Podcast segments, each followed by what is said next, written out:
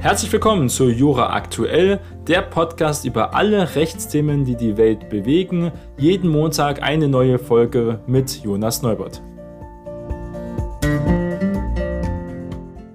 Heute ist Dienstag, der 14. März und wir starten einen neuen Tag. Es gibt interessante Bewegungen und zwar einmal haben wir jetzt eine Einigung bei der Bundestagsverkleinerung, also ganz wichtige Reform im Wahlrecht, was unbedingt nötig war, damit der Bundestag durch die Überhangmandate nicht weiter in die Höhe wächst.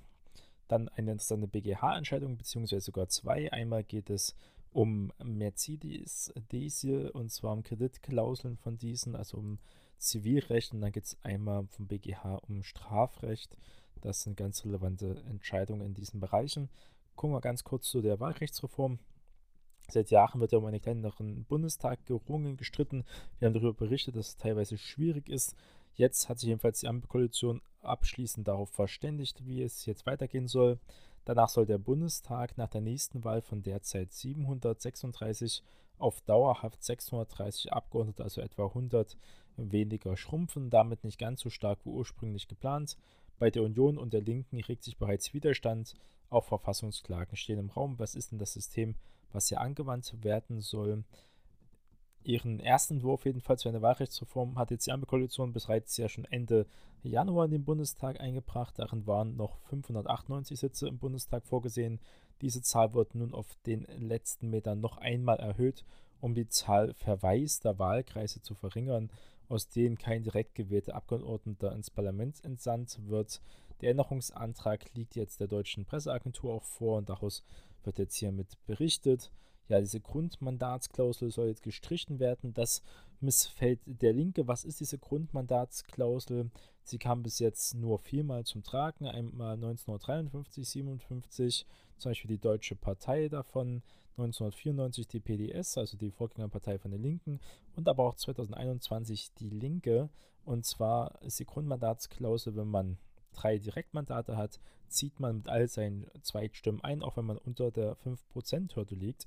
Und 2021 hatte die Linke ja nur 4,9 Prozent, war also damit eigentlich aus dem Bundestag rausgeflogen, hätte also da keinen Anspruch drauf gehabt auf ihre Sitze, aber sie hatte drei Direktmandate und ist somit doch mit ihrer Gesamtgröße dann anhand ihrer Zweitstimme, also mit 4,9 Prozent, eingezogen. Das stört natürlich die Linke, wenn das entfallen sollte. Aber jetzt geht es um einen größeren Teil, der viel relevanter ist für die politischen Entscheidungen, sind die Überhangmandate, weil davon besonders auch die CDU und besonders die CSU auch profitiert hat. Das Wahlsystem haben wir gesprochen, haben wir zwei Stimmen. Mit der ersten Stimme kann man in seinen Wahlkreis, davon gibt es ja 299, eine Abgeordneten also direkt wählen. Über die Zweitstimme berechnet sich dann der Anteil der Sitze, den eine Partei, also die Zweitstimme ist immer die Parteistimme, im Bundestag bekommt. Stehen eigener Partei über die Zweitstimme eigentlich weniger Sitze zu, als sie über die Erststimme Wahlkreise gewonnen hat, bekommt sie sogenannte Überhangsmandate zugesprochen. Die anderen Parteien erhalten dafür wiederum Ausgleichsmandate. Sowohl die Überhang- als auch die Ausgleichsmandate sollen nun wegfallen. Auch der Bundestag wird sich damit eine gesetzliche festgelegte Größe von 36 Abgeordneten dann haben.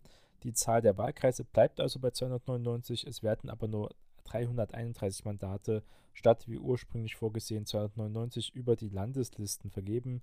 Damit soll also die Zahl der Abgeordneten, die einen Wahlkreis über die erste Stimme gewinnen und trotzdem nicht in den Bundestag kommen, möglichst klein gehalten werden. Also das kann passieren, was natürlich ein extremes Legitimationsproblem hat, weil diese haben ja eine viel höhere Legitimation. Leute, die mit der Erststimme gewählt sind, das ist ja auch eine viel verbundenere Wahl als die Zweitstimme, die ja einfach nur über die als Parteisoldaten oft auf die Liste kommen und überhaupt keine große Bevölkerungsbindung haben, weil die entsteht bei der Erststimme Direktkandidaten, die ja auch mit sich und ihren Persönlichkeit werben in dem Bereich.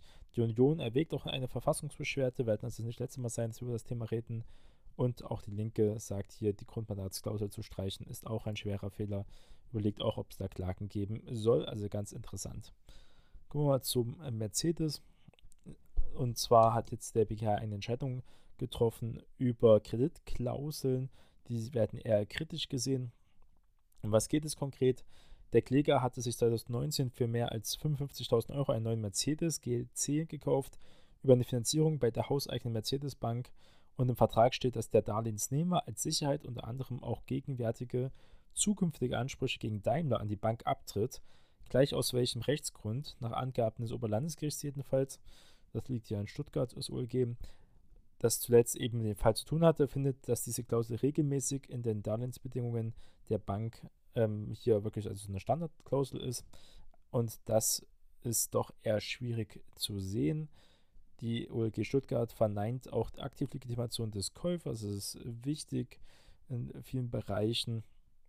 Es geht darum, dass der Mann dann später also Schadensersatz von der Mercedes-Benz-Gruppe, also wie Daimler dazu gehört ja, ähm, heißt ja jetzt Daimler wieder, wird ja umbenannt durch den ähm, Aktientrennung.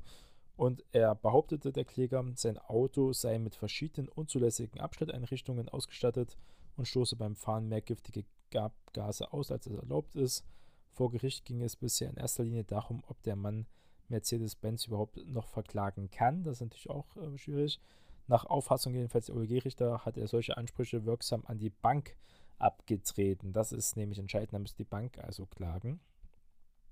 Ähm, das ist ein wichtiges Thema. Es, äh, konkret geht es um Einsatz von Thermofenster, was eben auch Mercedes genutzt hat. EuGH-Urteil zur Haftung gegen Thermofenster könnte auch Rechtslage weiter ändern. Das ist auch noch ein Thema.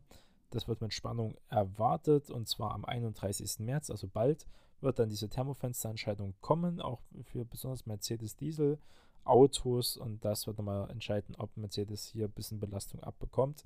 Auch strittige Abtretungsklauseln nur in Verträgen der Mercedes-Bank enthalten.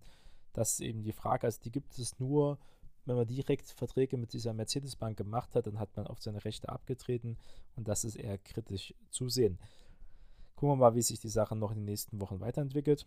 Und zum Schluss BGH und zwar Selbsttötung. Ja, nennt man das, was er gesagt hat, also einen Trieb zur Selbsttötung, eine Überredung zur Selbsttötung auf lebenslang lautendes Urteil wurde jetzt rechtskräftig und zwar ging es an sich um eine Tötung, um einen Mord in Mittäterschaft oder in mittelbarer Täterschaft. Gucken wir uns mal genauer an. Und zwar geht es konkret darum, dass ein mehrfach vorgestrafter, verurteilter Mann, der besonders auf emotional instabile junge Frauen abgesehen hat, besonders aus sexuellen Motiven, also niedrigen Beweggründe, ähm, zum Selbstmord überredet hat, wegen Mordes jetzt in mittelbarer Täterschaft rechtskräftig verurteilt wurde. Und wenn man sich die Akte anguckt, dann äh, kann man das sehr gut nachvollziehen. Konkret ging es darum, dass der Angeklagte aus sexuellem Sadismus, anders kann es nicht sagen, weil er hat eigentlich eine sehr, sehr lange Vorgeschichte mit Ähnlichen. Man sieht immer, man kann das wirklich bilderbuchmäßig gucken, wenn man sich das, den Fall genauer anguckt dass sich die Täter immer steigern. Sogar wenn sie Strafen bekommen, wenn sie zu milde Strafen bekommen oder wenn sie eben nicht wirklich therapiert werden, äh, erfolgreich, sieht man, dass sie es immer weiter verschärfen. Hier war es, bis es dann halt äh, zum, bis zum Tod ging, wird es immer krasser, dass dieser Mann unbedingt seinen Sadismus ausleben wollte, besonders Vorliebe für Scheinhinrichtungen auch von Frauen hatte und teilweise noch schlimmere Sachen.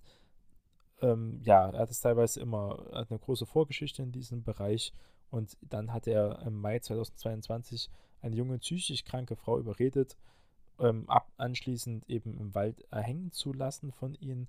Und die Tat konnte im letzten Moment durch Einschaltung der Polizei verhindert werden. Ähm, das war schon der krasseste Fall und trotzdem wurde das nicht dazu geführt, dass er aus in Gefahr gezogen wurde. Denn erst im April 2016 war es dann so weiter, dass eine Frau sich vor ihnen in einen Wald nach Durchführung auch ähm, von sexuellen Handlungen erhängen äh, lassen hat. Bei Abholung des Opfers war der Angeklagte auch festgenommen worden und das ist natürlich extrem. In den Bereichen äh, muss man sich überlegen, was es für kranke Menschen gibt. Das muss man wirklich sagen, es ist ein psychisch kranker Mensch und die Verurteilung wegen Mordes und versuchten Mordes wurde also bestätigt an äh, zwei Frauen und dass ähm, auch die Revision des Angeklagten das Urteil auch verworfen.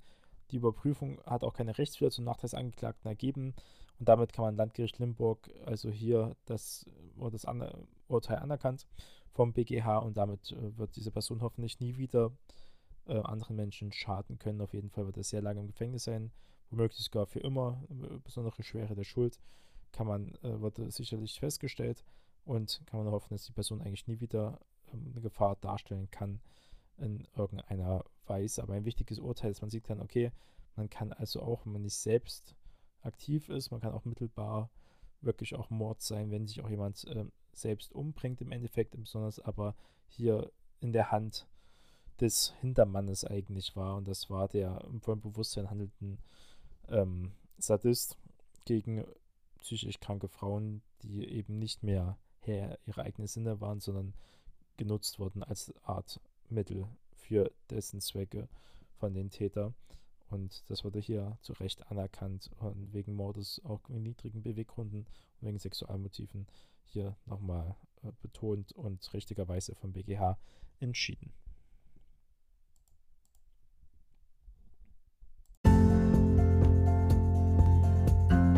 Das war Jura aktuell. Vielen Dank fürs Zuhören und wir hören uns bald wieder.